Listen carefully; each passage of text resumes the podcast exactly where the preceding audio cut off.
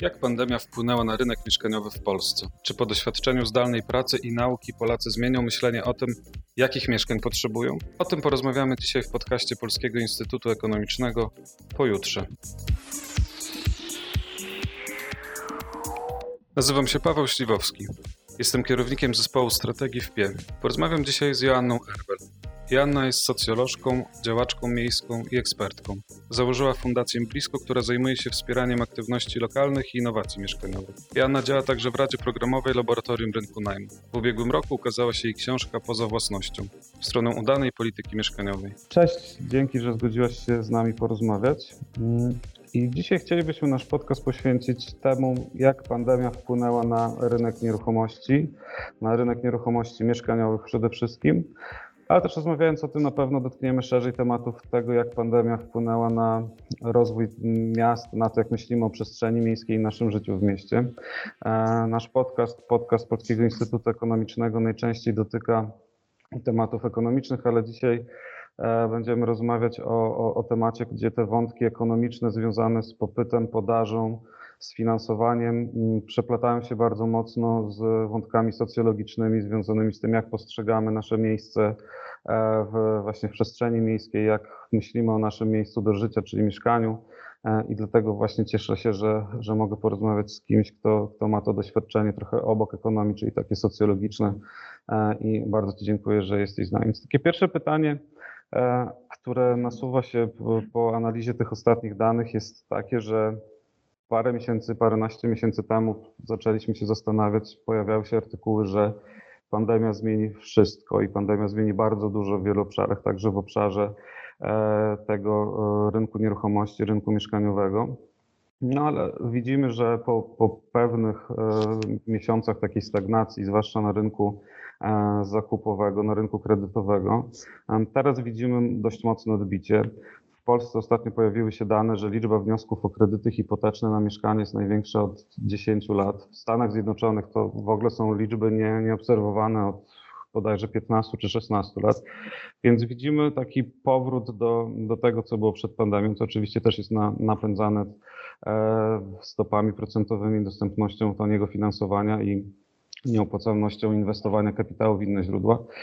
A z takiej perspektywy właśnie trochę obok ekonomicznej, socjologicznej, czy ty jako mm, osoba, która przygląda się rynkowi nieruchomości mieszkaniowych, która przygląda się nie tylko tej komercyjnej sferze związanej z kupnem, ale także tymi wszystkimi innowacyjnymi rozwiązaniami związanymi z mieszkalnictwem. Czy Twoim zdaniem ta pandemia rzeczywiście coś zmieniła, czy, czy raczej tylko spowolniła lub zatrzymała na pewien czas, zamroziła pewne procesy i wraz jak z tej pandemii zaczynamy być może powoli wychodzić dzięki szczepieniom, to wracamy do tego świata sprzed. Jak, jak Ty na to patrzysz? E, cześć. Bardzo dużo, bardzo dużo tutaj, e, bardzo dużo tutaj jest obszarów. Tak, oczywiście e, było takie marzenie na początku pandemii części osób, które marzyły o regulacji rynku najmu, że będzie jakieś załamanie, że te ceny mieszkań pójdą w dół, że one staną się bardziej dostępne. Tak, tak się nie stało. E, pewnie głównie dlatego, że podczas pierwszej fali stało się to, o czym powiedziałeś e, przed chwilą, to znaczy e, ludzie w obliczu niepewności zaczęli inwestować swoje środki w coś, co wydawało się najbezpieczniejszym obszarem, czyli w, mieszkań, w mieszkalnictwo. Tak, to była historia o pokoleniu wyżu demograficznego, zwanego potocznie pokoleniem baby boomersów czyli ludzie, którzy likwidowali swoje oszczędności życiowe i kupowali mieszkania, dwa, mieszkanie 2, 3, 4 czasami więcej, jeżeli po prostu tych oszczędności mieli więcej. I też e, przytoczę taką dyskusję, którą toczyliśmy tuż przed pandemią i to była taka bardzo silna dyskusja międzypokoleniowa, animowana między innymi przez e, Janka Śpiewaka, czyli o tym napięciu pomiędzy szansami, które miało pokolenie wyżu demograficznego, to są e, osoby urodzone w latach 50., 60., często beneficjenci i beneficjentki transformacji, ludzie, którzy mieli okazję też wykupić mieszkania komunalne, komunalne, w których mieszkały ich rodziny, jeżeli mieszkali w większych miastach, i y, versus y, pokolenie osób, które wchodzą właśnie na rynek pracy. I tu nawet już nie chodzi o pokolenie milenialsów, czyli osoby, które teraz mają około 30 paru 30 y, paru lat, ale to pokolenie nazywane zetkami, czyli osoby, które, których nie widzimy teraz w statystykach. Tak, no bo to są mhm. ludzie wchodzący na rynek pracy, którzy nie mają oszczędności i to jest ta grupa społeczna, którą pandemia dotknęła najbardziej bo jeżeli było jakieś załamanie na rynku pracy, to dotyczyło sektora eventowego, pracy w gastronomii, która jest często pracą, e, pierwszą pracą tego pokolenia, e, stanowisk, które były, można powiedzieć, mniej potrzebne w tak zwanym korowym biznesie, czyli były to osoby na płatnych stażach albo na pierwszych umowach o, o pracę. E, to były te e, osoby, których najłatwiej można było się e, pozbyć, zrzucić z tej kry lodowej, którą były firmy płynące po tym pandemicznym, pandemicznym oceanie. I to, co się stanie z nimi, jakie decyzje mieszkaniowe będą podejmować, to będziemy widzieli dopiero za kilka lat. Tak, mhm. znaczy to, co wiemy na pewno, to jest to, że dostęp do kredytów hipotecznych został ograniczony bo przed pandemią już i tak te młodsze pokolenia, które często też pracowały na umowach śmieciowych albo na, były wypychane na samozatrudnienie, miały dużo mniejszą zdolność kredytową niż ich potencjalnie, znaczy ich odpowiedniki w starszych pokoleniach. Więc e, to, co teraz obserwujemy, według mnie jest takim ostatnim e, rzutem własnościowym. I e, tu można na to patrzeć z dwóch perspektyw. Znaczy, jedna perspektywa no to jest ta dostępność do kapitału, a mhm. druga kwestia to jest zmienianie się stylów życia i to tak. zmiany rozumienia poczucia bezpieczeństwa z tego przywiązania do własności mieszkaniowej, w tej, tej własności mieszkaniowej na kredyt, na coś, co jest e, wolnością, większą możliwością e, zmiany pracy, mobilnością, możliwością przeprowadzenia się do innego miasta, zredukowania swoich kosztów mieszkania przez przeprowadzenie się do mniejszego mieszkania w danym, e, w danym, w danym momencie. Mhm. A powiedziałeś właśnie przed chwilą o tych stylach życia, stylach e, myślenia. E, pamiętam, jak czytałem Twoją książkę Poza własnością, to tam mm, bardzo wiele tych wątków, które poruszałeś, które analizowałeś, właśnie dotyczyły tego i, i pokazywały, że no właśnie ten rynek mieszkaniowy poza tą sferą, o której najczęściej czytamy w tekstach ekonomicznych, czyli dostępnością gruntów, e, inwestycjami, e, zasobami kapitału, zasobami siły roboczej, cenami, e, dostępnością ceno i cenami materiałów. No to przede wszystkim rynek mieszkaniowy to jest, jest też napędzany tymi trochę niewidzialnymi siłami tego, jak ludzie myślą o mieszkaniach, jak je postrzegają, jaką widzą dla nich rolę w swoim życiu. No i to też się zgadza z, z nowszymi trendami paradoksalnie ekonomicznymi, gdzie, gdzie jest słynna książka Noblisty o ekonomii narracyjnej, o tym, jak pewne narracje napędzają procesy i, i mechanizmy ekonomiczne. Dlatego chciałbym Cię zapytać, czy mm, myślisz, że to, co wydarzyło się w pandemii, że przez wiele miesięcy, po raz pierwszy w historii właściwie, to, to pokolenia, różne pokolenia zostały na długi czas zamknięte w swoich mieszkaniach, ludzie e, musieli wyjść z biur, e, żeby pracować na pracy zdalnej, nie tylko w tych zawodach czy w tych e, branżach, które zazwyczaj sobie cenią pracę zdalną, jakąś bardziej elastyczną, ale także w pozostałych zawodach. Oczywiście w Polsce ta skala pracy zdalnej nie, nie była tak duża jak w wielu krajach świata i, i, i to też nie ulegajmy tej bańce, że wszyscy pracowali zdalnie, bo tak w Polsce oczywiście nie było. Ale też dzieci przez wiele miesięcy zawiniły swoje małe pokoje na na, na klasy szkolne tak naprawdę. Nie mieliśmy dostępu do, do, przez pewien czas do przestrzeni publicznych, do przestrzeni naszej aktywności, e, chociażby w takich miejscach jak restauracje, muzea, nawet biblioteki. I czy Twoim zdaniem to, to wszystko mm, mogło sprawić to, o czym Ty pis, pisałeś często w książce, to znaczy, że e, za, zaczęło może przyspieszać, czy stało się takim katalizatorem tej zmiany myślenia o tym, czym jest dla nas mieszkanie. E, czy Twoim zdaniem to daje jakąś szansę na, na rozprzestrzenienie się trochę tych nowych podejść, wyjście poza te schematy, o których Ty piszesz i zwrócenie większego zainteresowania w kierunku różnych innowacyjnych form mm, myślenia o mieszkaniu i korzystania z mieszkania? Mhm. To pewnie zależy od pokolenia, prawda? No bo to doświadczenie pandemiczne było radykalnie e, różne w zależności od tego, jaką ktoś ma sytuację rodzinną. To znaczy, e, jeżeli ktoś miał e, dzieci i to zupełnie inaczej przeżywał sytuację home office'u niż kiedy tych dzieci nie było w domu To chyba była taka główna, główna różnica, że ktoś był singlem czy singielką albo osobą po prostu bezdzietną, no to ta elastyczność przemieszczania się pomiędzy miastami czy pomiędzy mieszkaniami była, była dużo większa i pojawił się pewien paradoks, bo wraz z powrotem szkoły hybrydowej osoby, które mają dzieci są uziemione w miejscach zamieszkania, czy w miejscach, które są te szkoły, a osoby, które tych dzieci nie mają, tak mogą być tymi cyfrowymi nomadami i nomadkami i wykorzystać to, co się stało podczas pandemii, czyli to, że większość firm E, która e, umożliwiała pracę zdalną, bo polegała ona głównie na pracy na kom przy komputerze. Taką pracę wdrożyła i zniknęły pewne bariery mentalne wynikające z, z, takich kwestii jak brak zaufania do pracowników, bo to było coś, co przed pandemią najbardziej blokowało zmiany. Było takie mhm. poczucie, że jeżeli ludzie nie są po prostu w coworku często, znaczy, albo w jakimś open space, gdzie mogą być nadzorowani wzrokiem swojego menadżera, no to nie będą pracować. Okazało się, że to jest kwestia, która jest bardzo złożona i że z tą produktywnością to nie jest tak, że jak ktoś nad nami stoi, to w oczywisty sposób pracujemy lepiej niż kiedy jesteśmy w domu. E, w zależności od tego, jaki mamy też styl pracy, no to udawało nam się lepiej lub gorzej wykorzystać tą sytuację, e, sytuację pandemiczną. I więc tutaj nie ma prostych, e, nie ma prostych odpowiedzi. I w mhm. ogóle też dyskusja o mieszkalnictwie jest dlatego, dlatego trudna, że trudno odwołać się do czegoś, co jest takim uniwersalnym doświadczeniem. Ja też w swojej książce przywołuję taką daną gusowską o tym, że średnio jako Polki i Polacy płacimy 18, chyba bodajże 3% naszego dochodu rozporządzalnego na mieszkanie.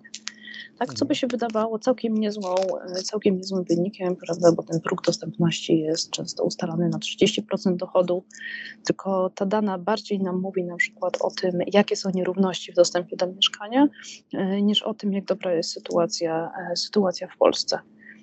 I to też bardzo utrudnia dyskusję, bo mamy taką tendencję do tego, żeby mm, szukać uniwersalnego rozwiązania mieszkaniowego, czyli czegoś, co będzie dobre dla wszystkich, y, podczas gdy y, jeżeli spojrzeć na y, coś, co nazywa się karierą mieszkaniową, czyli tą, jak wygląda nasza trajektoria mieszkaniowa, no to ona jest radykalnie różna nie tylko w zależności od pokolenia, ale również od tego, w którym pokoleniu nasza rodzina sprowadziła się do dużego miasta.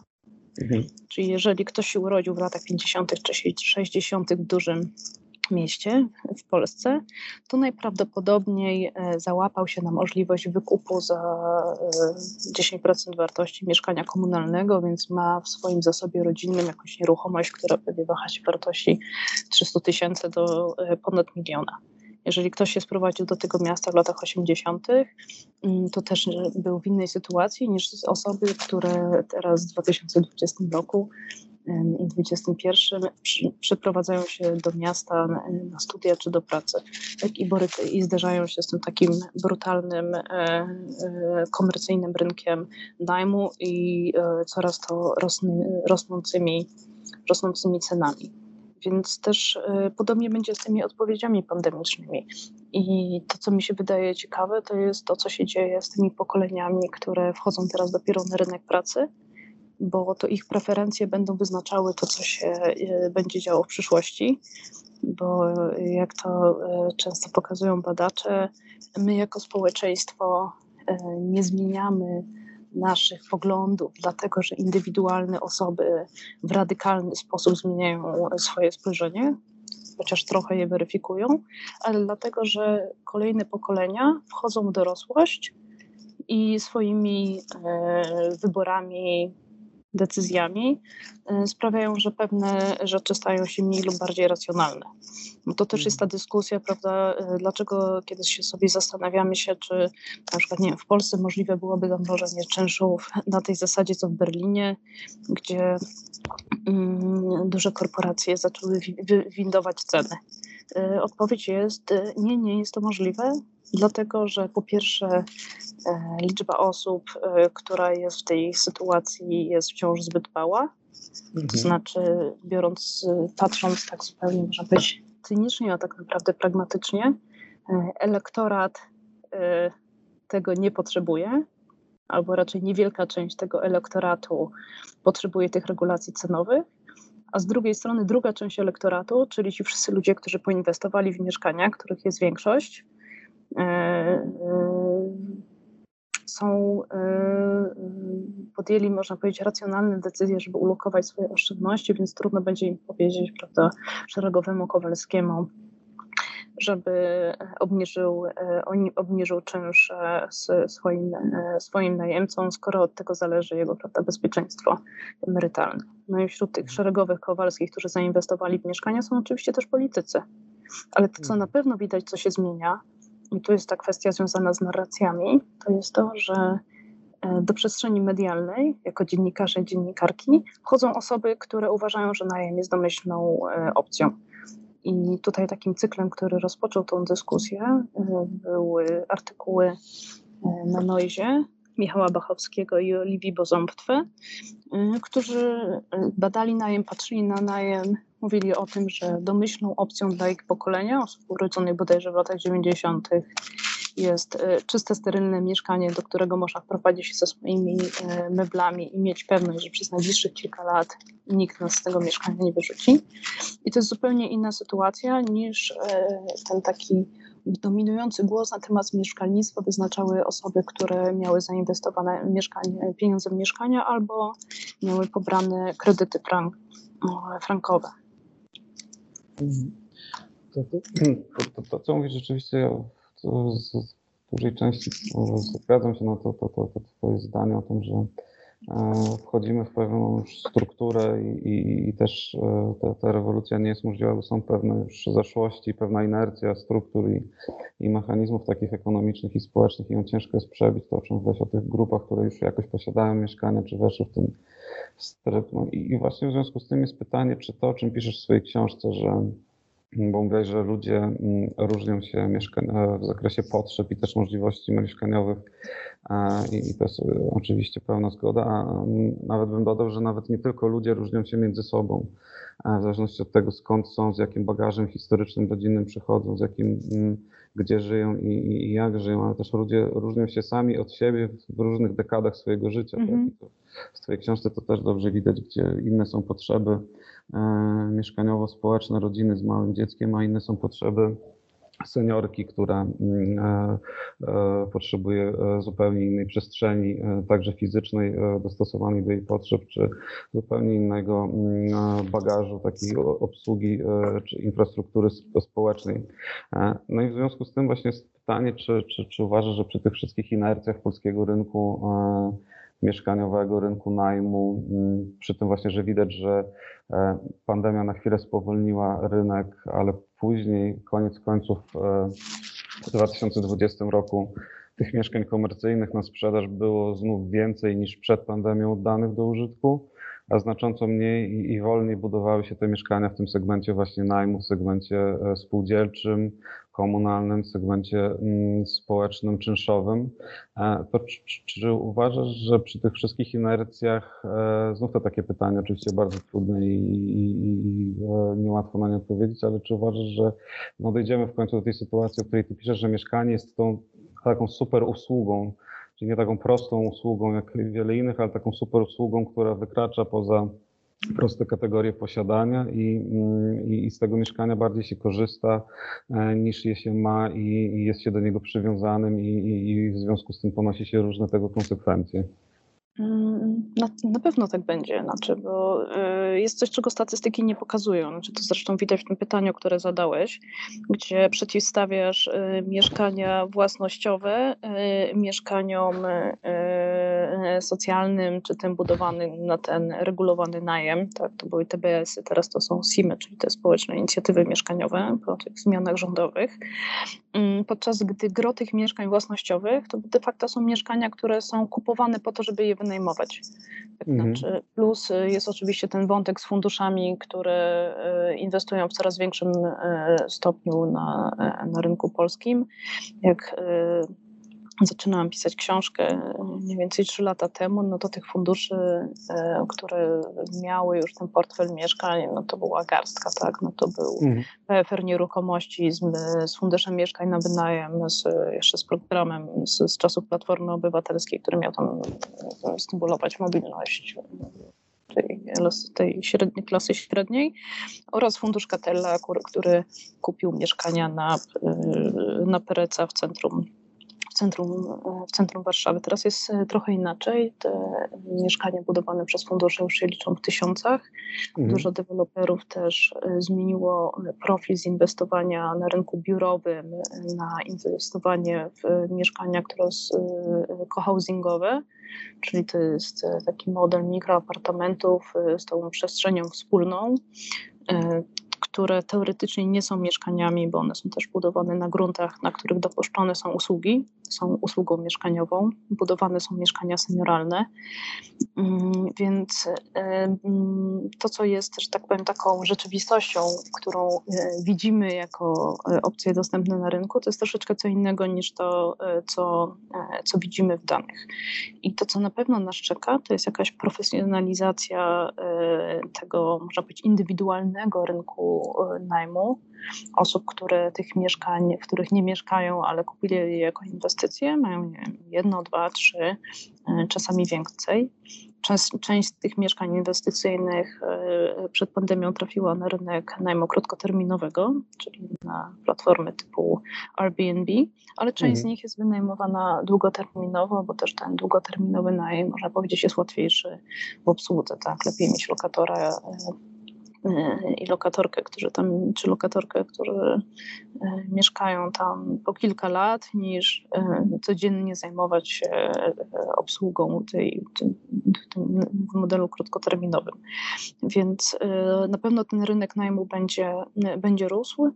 Pytanie do jakiego dojdziemy, dojdziemy tutaj konsensusu, czyli czy mhm. na przykład pojawią się pewne formy ustępstw, że tak powiem, ze strony prywatnych właścicieli, albo e, jakiejś form szacowania ryzyka, gdzie będą preferowali na przykład nie wiem, długoterminowy najem z, z, niższym czynszem w zamian za obietnicę, że jeżeli lokatorowi lub lokatorce powinnie się noga, to państwo dopłaci do czynszu. I to by się wydawało czymś, e, co jest całkowicie poza naszym takim spektrum wyobrażeń, przynajmniej tak było przed pandemią, ale w pandemii pojawił się jeden przełom, który on był mało zauważony przez media mainstreamowe, ale wydaje mi się, że jest symboliczny. To jest to, że w ramach jednej z tarcz e, antykryzysowych e, wprowadzono dwa rozwiązania. Jedno to był zakaz eksmisji, który tam brzmiał jako zakaz rozwiązywania umów, e, bo to jeszcze do końca czerwca zeszłego roku. I automatyczne przedłużanie istniejących umów najmu. A druga rzecz to były dopłaty dla osób, które spełniały kryteria do dodatków mieszkaniowych, czyli w mhm. praktyce były to osoby, które straciły pracę podczas pandemii. I to, co jest tutaj symboliczne, to jest to, że po raz pierwszy chyba od czasu transformacji państwo zauważyło coś takiego jak prywatny rynek najmu wcześniej tego nie było, tak? Jeżeli mowa była o polityce mieszkaniowej, no to y, zazwyczaj była mowa o mieszkaniach komunalnych, była mowa o reprywatyzacji. Od czasu do czasu pojawiały się y, wątki, y, wątki TBS-owe, ale nikt nie interesował się tą rzeszą osób, które wynajmują mieszkania no właśnie tym rynku, na tym rynku komercyjnym.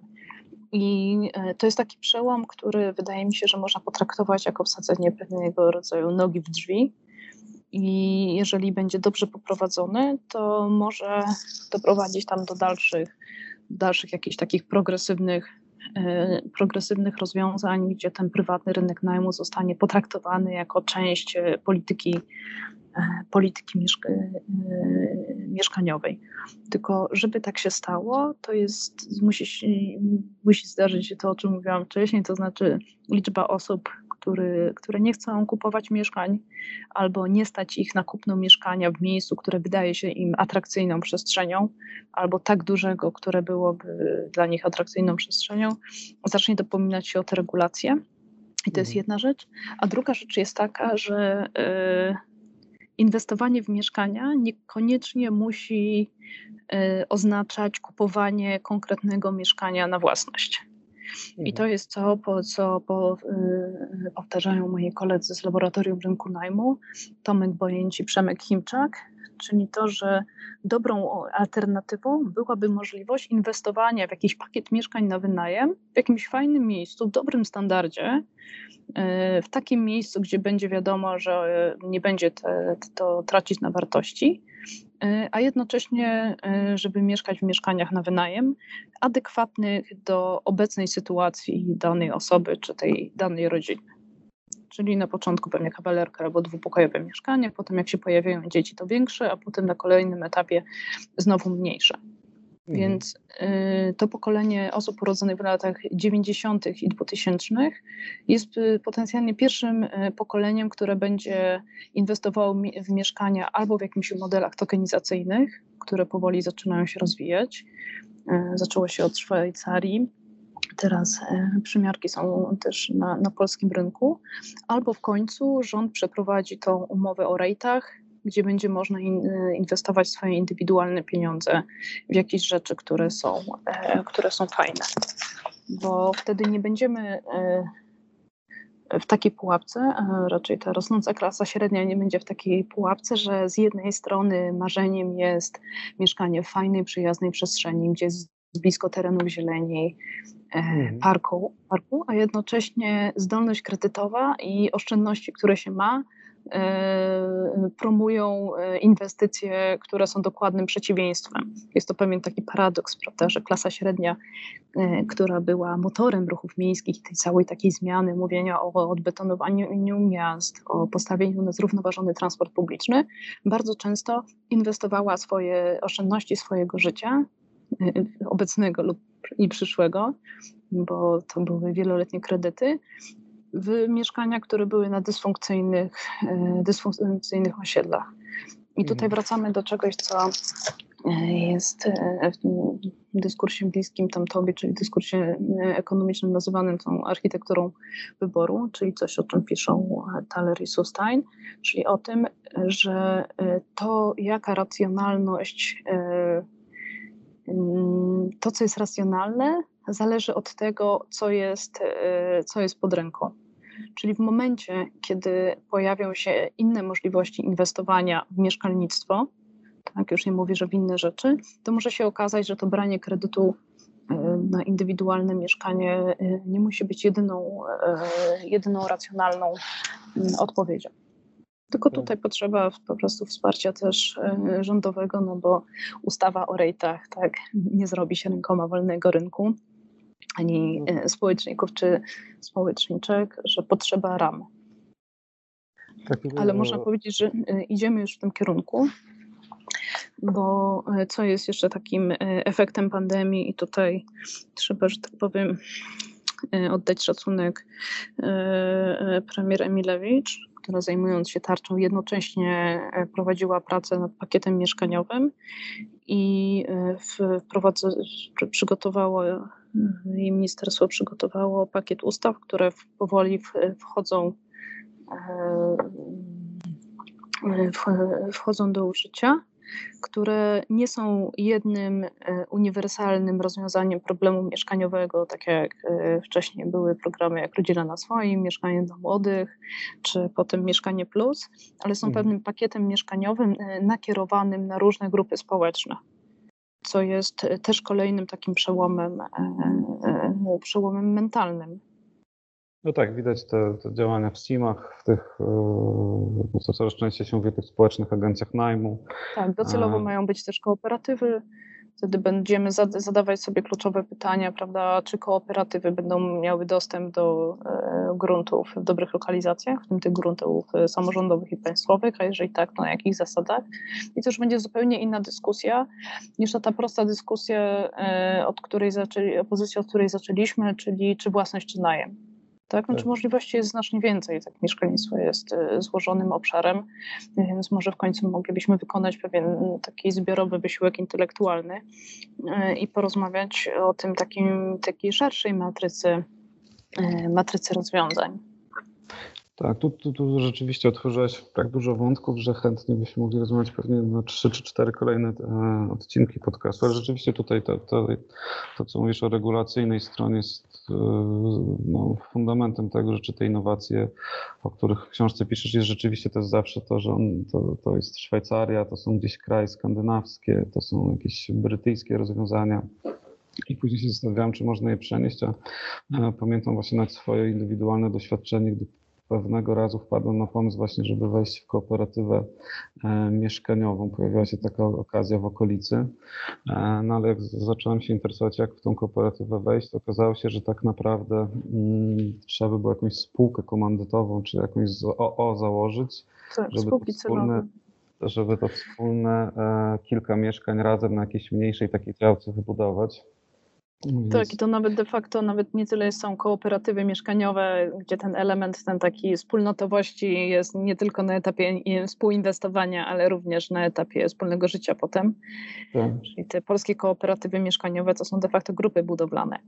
Tak, to, to do tego by się sprowadzało koniec końców, bo to właściwie e, wszystkie rozwiązania, które no, w końcu sprawiły, że, że, że ten projekt się nie, nie zrealizował był utrudniały, no i one właściwie nie prowadziły do takiej pełnej kooperatywy, że później żyjemy w trochę innym stylu niż, E, niż taki zwykły wspólnota mieszkaniowa, jakoś w mniejszej grupie zarządzamy tą wspólną przestrzenią, to, mm, e, to, to właściwie to, tego tam nie było To właściwie chodziło o to, żeby e, kupić działkę, wybudować ten lokal i później zakończyć to wszystko, więc to, to rzeczywiście tutaj masz rację.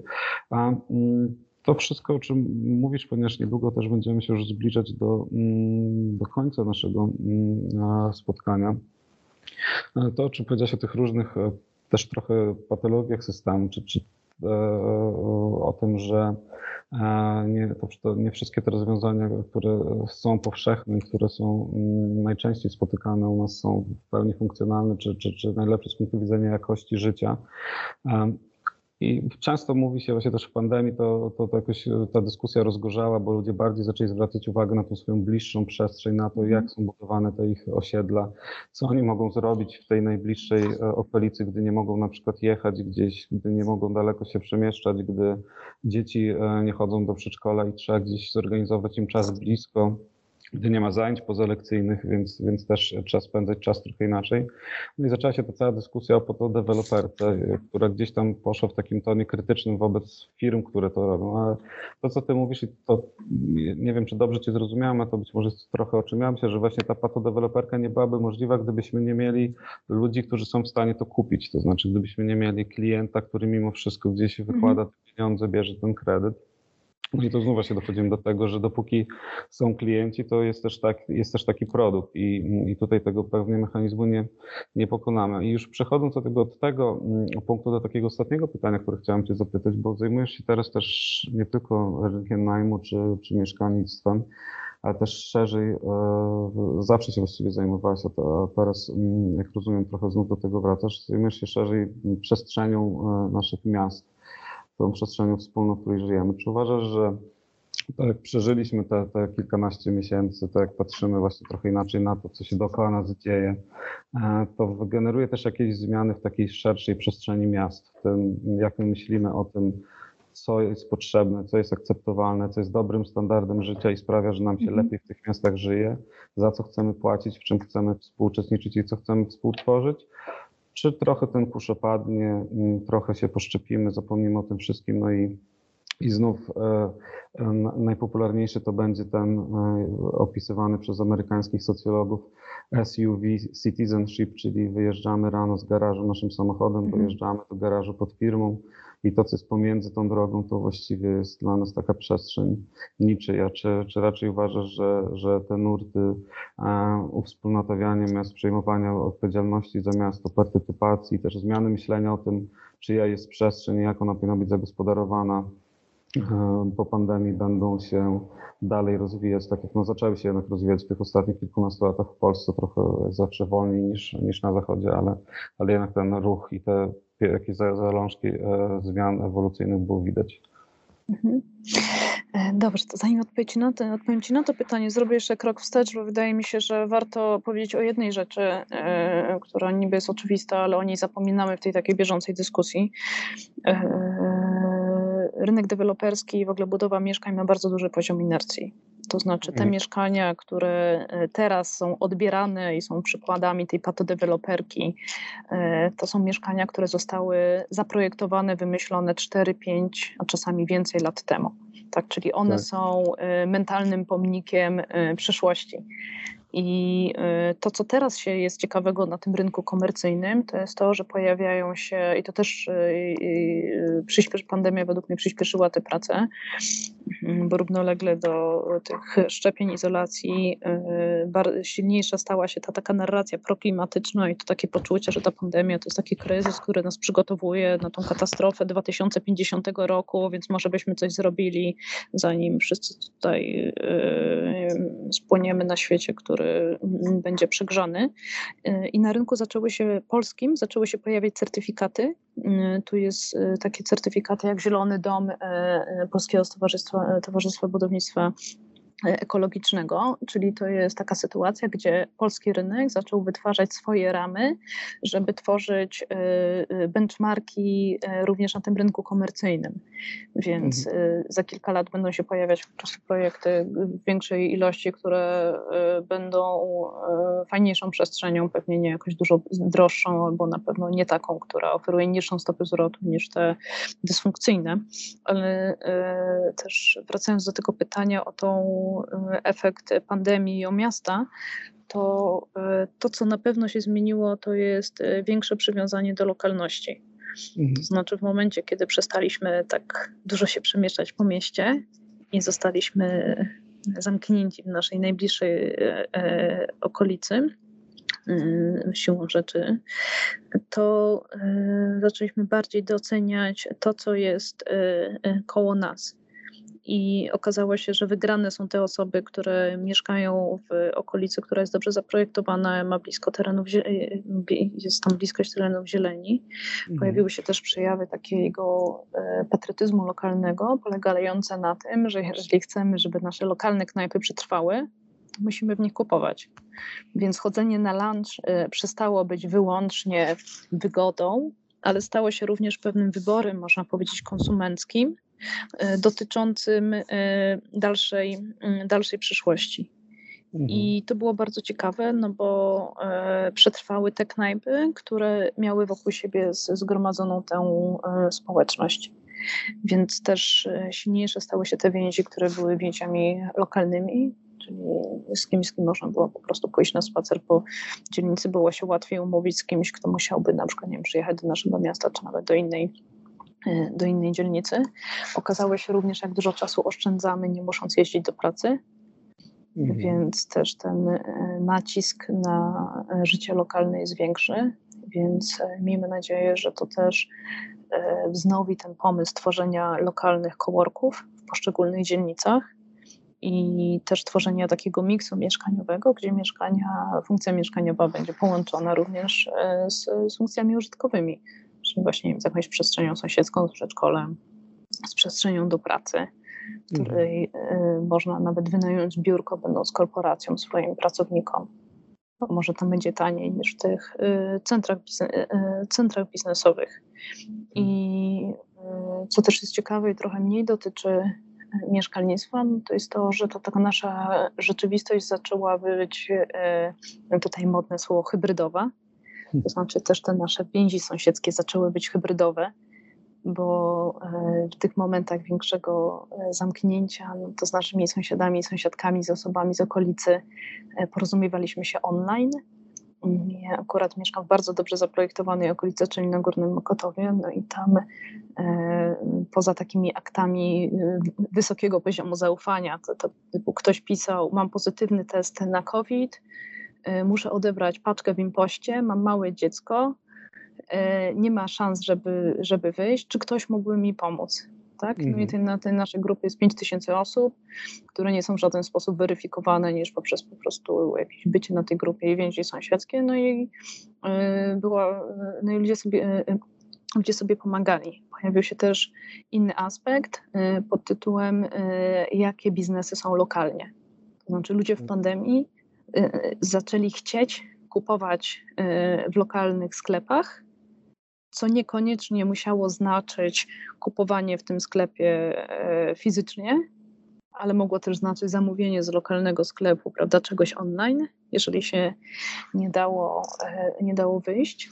Więc e, wydaje mi się, że jesteśmy w momencie takiego przełomu, gdzie udało nam się wykroczyć poza to takie przekonanie, że jak wychodzimy do świata wirtualnego, czyli bierzemy tego smartfona czy włączamy przeglądarkę w komputerze, to w oczywisty sposób y, lądujemy w świecie, który jest globalny.